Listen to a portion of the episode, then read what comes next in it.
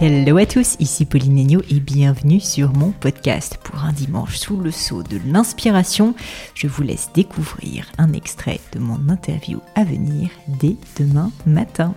Je pense que quand on, quand on réussit, euh, si on est un peu lucide, on fait partie des ingrédients de la réussite, mais il y a tout un tas d'ingrédients qui expliquent la réussite. Et, et, et, d'ailleurs, les, chefs d'entreprise euh, les plus euh, smart, se garde bien de s'octroyer le bénéfice de cette réussite. C'est sympa d'être celui qui prend la lumière, mais la réalité, c'est que c'est parce que dans l'équipe, euh, il y en a un qui est le phare, mais le phare sans les bateaux, ça, ça donne rien. Ben, dans les difficultés, dans l'échec, c'est pareil. Penser qu'on est celui euh, qui est la cause des difficultés, c'est un manque d'humilité. C'est la mmh. réponse à, à cette réussite. Alors, il y a une vertu, c'est que on analyse beaucoup plus objectivement les causes des difficultés que les causes de sa réussite, parce qu'on a moins envie de se mettre dedans, même si vis-à-vis de l'extérieur on le vit mal, on est un peu euh, euh, humilié, etc. Euh, en son fort intérieur, on, on, peut avoir une analyse un peu plus critique, et donc en cela, l'échec ou la difficulté est souvent plus contributif de la construction du parcours futur que la réussite, parce qu'on va s'y attarder davantage. Et puis sur la réussite, si on est une bonne personne, on va dire ah, je peux pas non plus en faire des caisses. Alors que l'échec, et, on va s'y rater davantage et donc ça apprend davantage. Donc je pense que c'est, tu as raison, c'est psychologique, c'est un état d'esprit. Il faut poser le diagnostic. Quand on mène une négociation avec avec des créanciers dans tout l'environnement amiable, parce que je m'occupe d'entreprises en difficulté, mais euh, pas uniquement dans le au stade avéré de la cessation de paiement on a aussi beaucoup d'outils qui permettent d'éviter cette situation. Et, d'ailleurs, je fais une parenthèse, quand on se place dans le monde anglo-saxon, euh, la, prévention, c'est en fait la prévention de la liquidation. C'est-à-dire que nos procédures de sauvegarde et redressement judiciaire, qui sont perçues en France comme déjà des procédures de difficultés graves, sont perçues en revanche à l'étranger sur le plan de la directive européenne comme des procédures de prévention de la liquidation judiciaire. Ce qu'on veut, c'est éviter que l'entreprise ne ferme.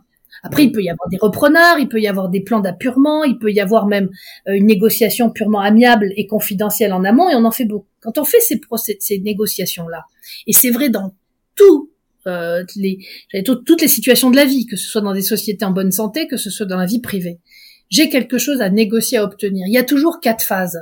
La phase 1, c'est le diagnostic. Où suis-je? Pourquoi je suis là? Et comment je m'en sors?